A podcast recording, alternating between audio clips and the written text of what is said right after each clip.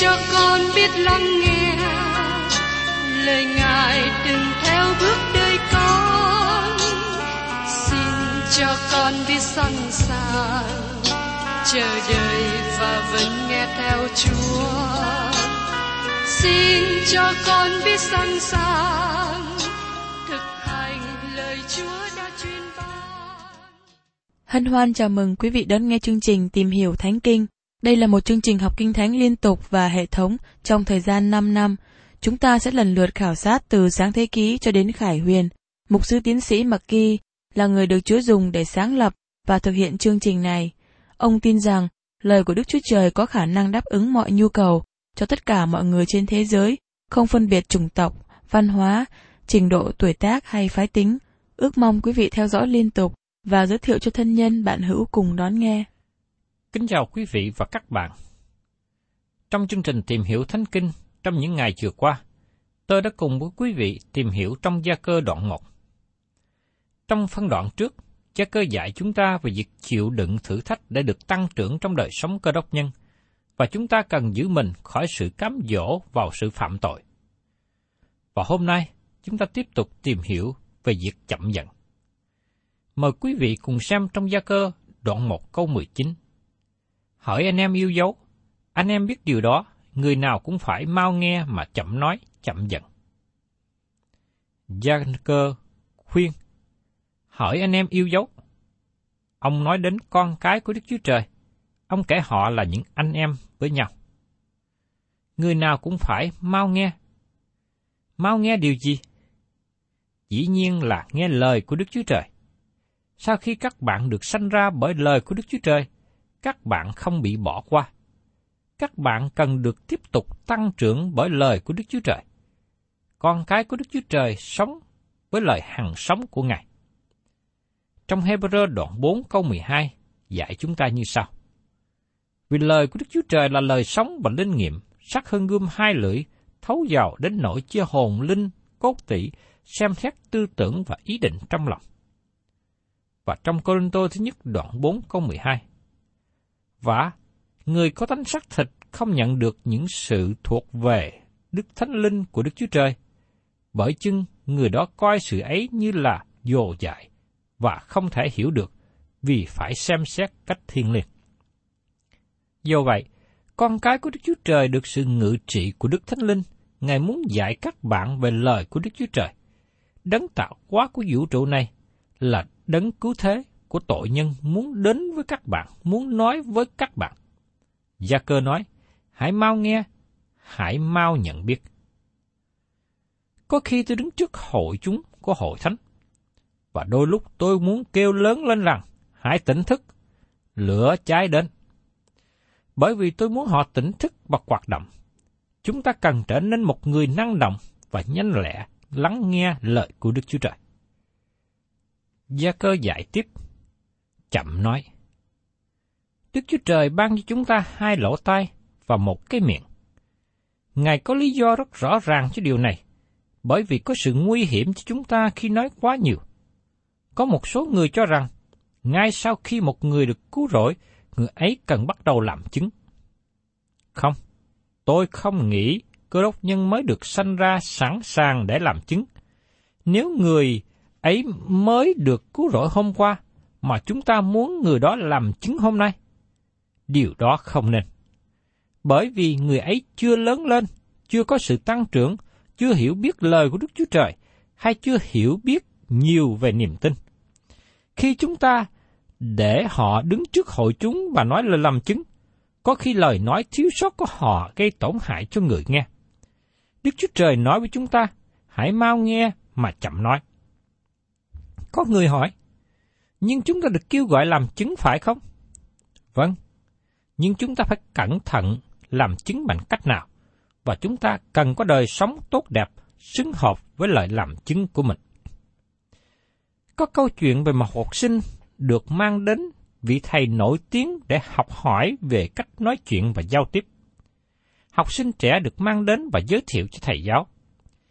Ngay khi thầy chưa nói lời nào, chàng học sinh này khởi sự nói và nói tiếp tục đến 10 phút sau. Cuối cùng, đến khi nói xong, thầy nói với anh ta.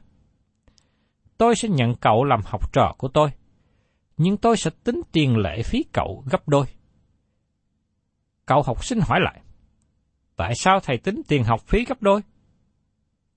Ông thầy trả lời, vì trước nhất tôi phải dạy cậu cách nào cầm giữ môi lưỡi, và sau đó mới dạy cậu cách nào dùng môi miệng để nói. Cha cơ dạy chúng ta rằng, hãy mau nghe mà chậm nói. Cơ đốc nhân cần phải cẩn thận để không lộ bài sự thiếu hiểu biết lời của Đức Chúa Trời. Hãy lắng nghe, nhưng chúng ta cần cẩn thận về những gì chúng ta nói ra. Gia cơ dạy thêm, chậm giận. Có một vị tổng thống của một quốc gia lớn, ông được dân chúng kính nể bởi vì những điều ông suy nghĩ và những gì ông giảng dạy. Nhưng Tổng thống lại có một đứa con gái không thể kềm chế được sự nóng giận, hay chúng ta thường gọi là người dễ giận. Có một ngày nọ, chàng trai trẻ học cùng trường yêu cô ta. Sau đó anh ta xin đến gặp Tổng thống để cầu hôn cô gái. Anh xin phép Tổng thống để cưới cô gái này. Khi nghe thế, cha cô ta trả lời, Cậu không thể nào có được con gái tôi. Chàng ta nói tiếp, Nhưng tôi yêu cô ta. Cha cô ta nói thêm, Cậu không thể nào có được con gái tôi. Chàng trai nói tiếp, Nhưng cô ta yêu tôi. Cha cô gái nói lại, Cậu không thể nào có được con gái tôi. câu hỏi Tổng thống, tại sao không được?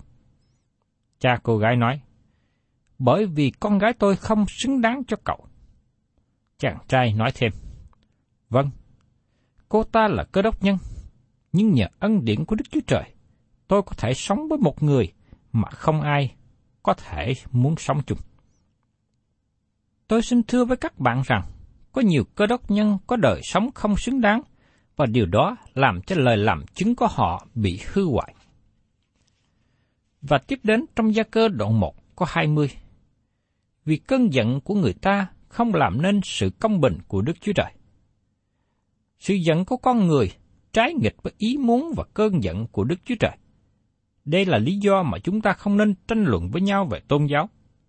Tôi chưa hề thấy có một người nào đồng ý với tôi một trăm phần trăm, và tôi không đồng ý với họ một trăm phần trăm. Nhưng không phải vì thế mà chúng tôi không có sự quan hệ với nhau. Chỉ có một đấng mà tôi luôn lắng nghe và đồng ý một trăm phần trăm, đó là Đức Chúa Trời. Ngài nói với chúng ta qua lời Kinh Thánh. Gia cơ nói, việc cơn giận của người ta không làm nên sự công bình của Đức Chúa Trời. Các bạn có thể cảm thấy giận bởi vì đức tin của các bạn bị đụng chạm. Nhưng thưa các bạn, cơn giận của con người không làm nên sự công bình của Đức Chúa Trời. Xin đừng ai nói rằng, tôi giận vì công việc lợi ích cho công việc của Đức Chúa Trời. Bởi vì Đức Chúa Trời không có giận, Ngài là đấng làm công việc cứu rỗi.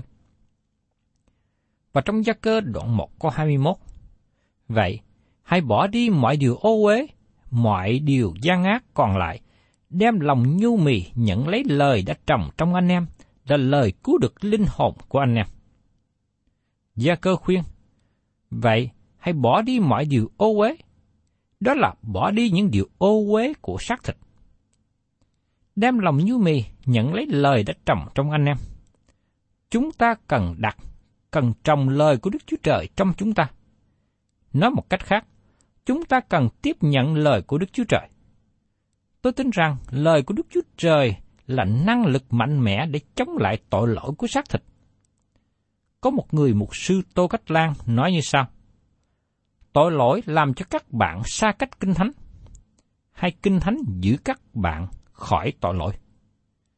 Và tôi thấy lời nói của vị mục sư này rất đúng với thực tế. Đây là lý do mà tôi thường xuyên kêu gọi các bạn chuyên tâm học hỏi lời của Đức Chúa Trời cách thường xuyên trung tín. Lời của Đức Chúa Trời cứu chuộc linh hồn của anh em. Gia cơ nói cho những người mà họ đã được sự cứu rỗi. Họ đã nhận lời của Đức Chúa Trời trong đời sống của mình. Lời Ngài đã trồng trong lòng của họ.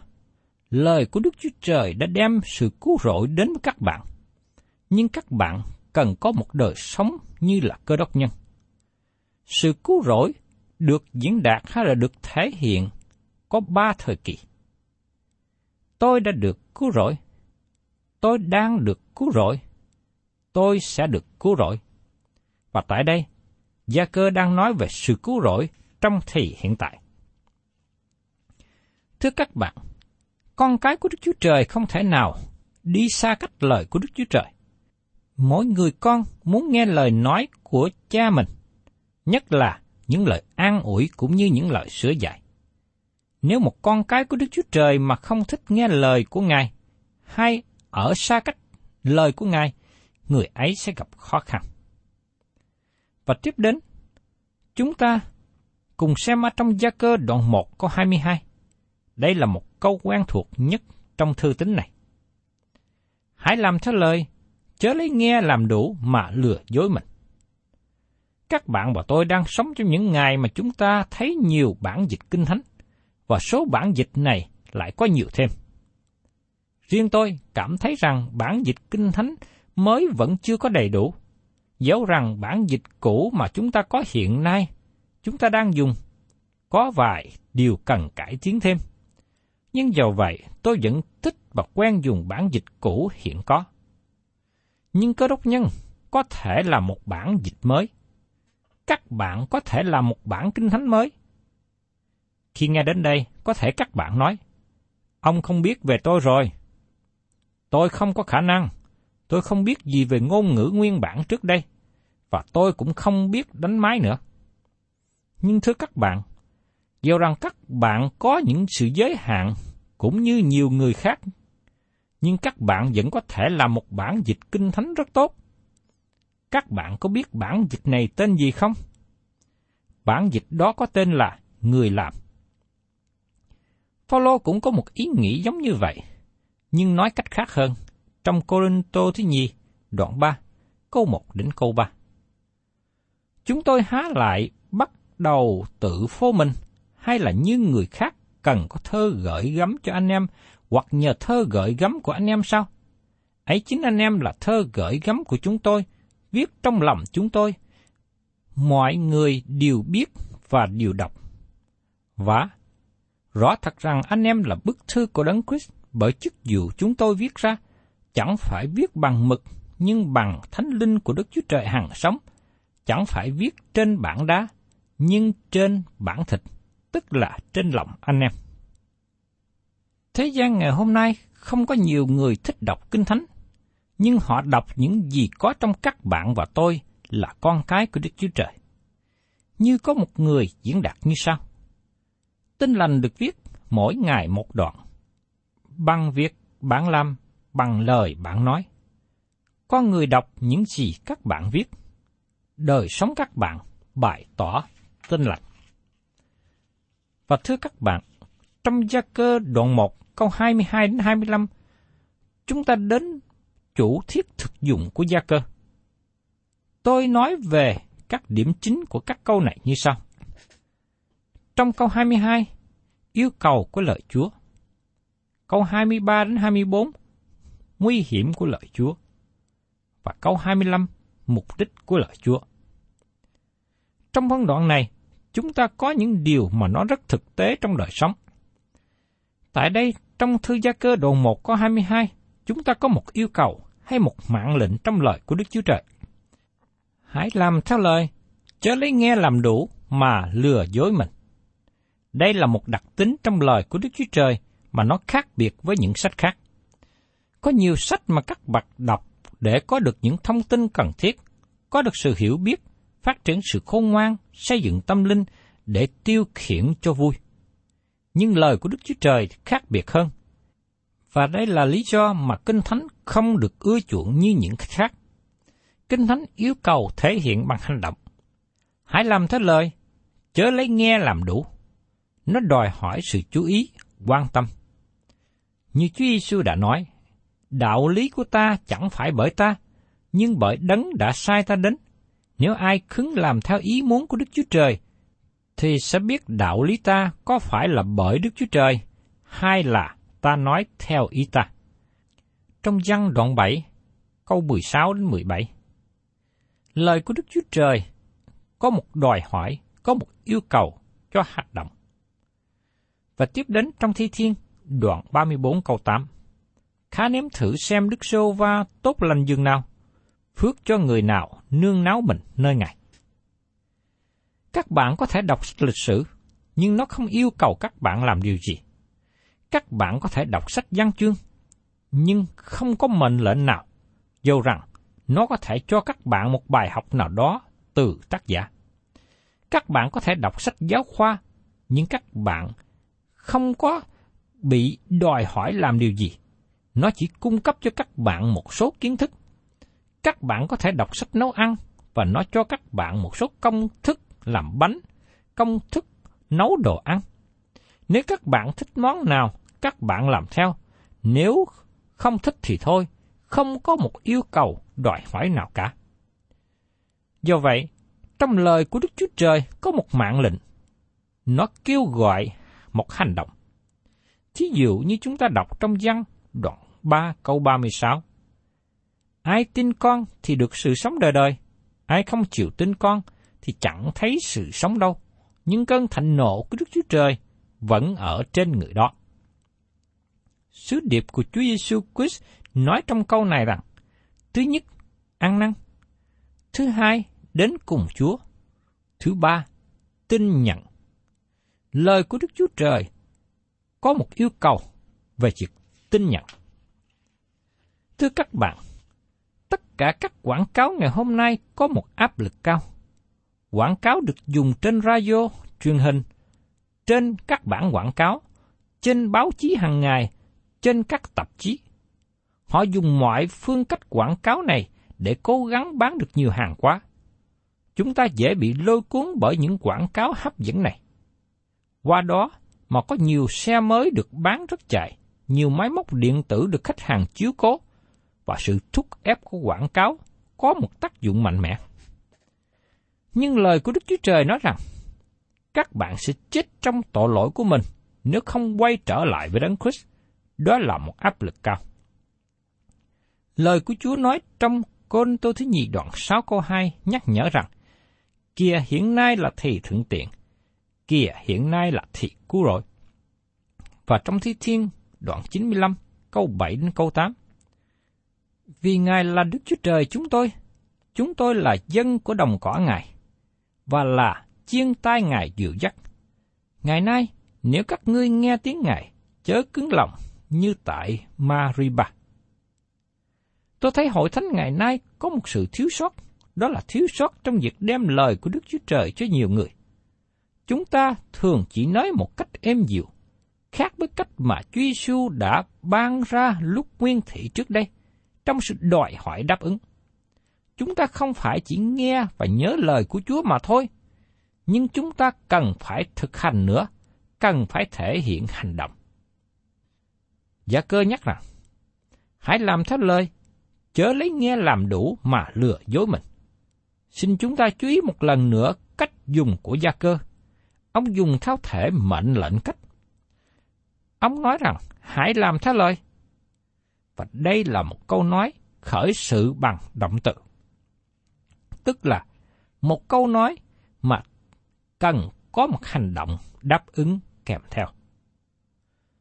Chúa không kêu gọi người chưa cứu rỗi làm điều gì, ngoại trừ kêu gọi người ấy đến tin nhận Ngài. Trong văn đoạn 6, câu 28 và 29, chúng thưa rằng, chúng tôi làm chi cho được công việc của Đức Chúa Trời? Đức Chúa Giêsu đáp rằng, các ngươi tin đấng mà Đức Chúa Trời đã sai đến, ấy là công việc Ngài. Việc làm mà Chúa Giêsu yêu cầu nơi người chưa được cứu rỗi là hãy đến và tin nhận Ngài. Ngài muốn nói cho họ biết rằng Ngài đã làm một điều nào đó cho họ rồi, và họ cần đáp ứng lại. Thưa các bạn, trước đây khi còn là thiếu niên và sống chung với gia đình, cha mẹ, cha tôi thường bảo tôi làm điều này, làm điều kia mà cha tôi cần thiết. Có khi tôi cũng phàn nàn tại sao cha tôi không bảo những người khác làm như vậy. Sau này khi lớn lên, tôi mới hiểu rằng bởi vì tôi là con và ông muốn tôi làm một điều nào đó cần thiết cho tôi, cho lợi ích của gia đình. Vì tôi là con, cho nên ông có sự đòi hỏi với tôi. Các bạn thân mến, Đức Chúa Trời không yêu cầu các bạn làm điều gì cho đến khi nào các bạn trở thành là con cái của Ngài. Đối với chúng ta là những người đã trở thành con cái của Đức Chúa Trời. Ngài nói, hãy làm theo lời, chớ lấy nghe làm đủ mà lừa dối mình. Đây là điều mà tôi thấy con cái của Đức Chúa Trời ngày hôm nay có sự thiếu sót. Họ chỉ nghe lời của Chúa, họ thích nghe, nhưng họ rất ít thể hiện những gì đã nghe bằng hành động.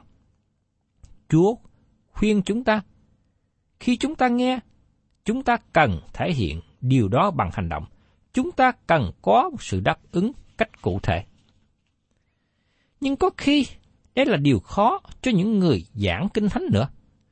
Vì người giảng cần thể hiện qua việc làm nữa.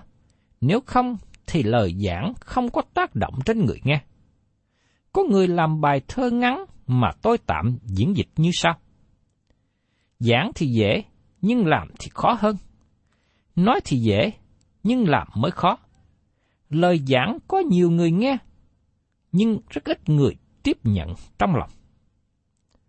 Thưa các bạn, xin Chúa cũng giúp đỡ tôi và các bạn. Người giảng, người nghe. Tất cả chúng ta đều phải thể hiện sự đáp ứng. Vì nếu chúng ta nghe mà không làm theo, thì chúng ta không đếm đến sự kết quả nào trong sự nghe. Và Chúa Giêsu, Ngài đã nhắc nhở, Ngài đã nhắc nhở dân chúng trong bài giảng trên núi. Vậy, kẻ nào nghe và làm theo lời ta phán đây thì giống như một người khôn ngoan cất nhà mình trên hòn đá. Có mưa xa, nước chảy, gió lai xô động nhà ấy, sông không sập vì đã cất trên đá. Kẻ nào nghe lời ta phán đây mà không làm theo, khác nào như người dạy cất nhà mình trên đất cát, có mưa xa, nước chảy, gió lai xô động nhà ấy thì bị sập và bị hư hại rất nhiều. Các tôi đã làm theo lời của Chúa và thấy phước hạnh của Chúa đã tuôn đổ cho tôi, làm cho đời sống đức tin tôi vững vàng, làm cho cuộc sống của tôi được vui vẻ, được phước hạnh. Và tôi mong ước rằng quý vị cũng có sự đáp ứng khi quý vị nghe lời của Đức Chúa Trời. Và lúc đó, chính Chúa sẽ khen ngợi quý vị là người khôn ngoan. Thân chào tạm biệt quý vị và xin hẹn tái ngộ cùng quý vị trong chương trình Tìm hiểu Thánh Kinh kỳ sau.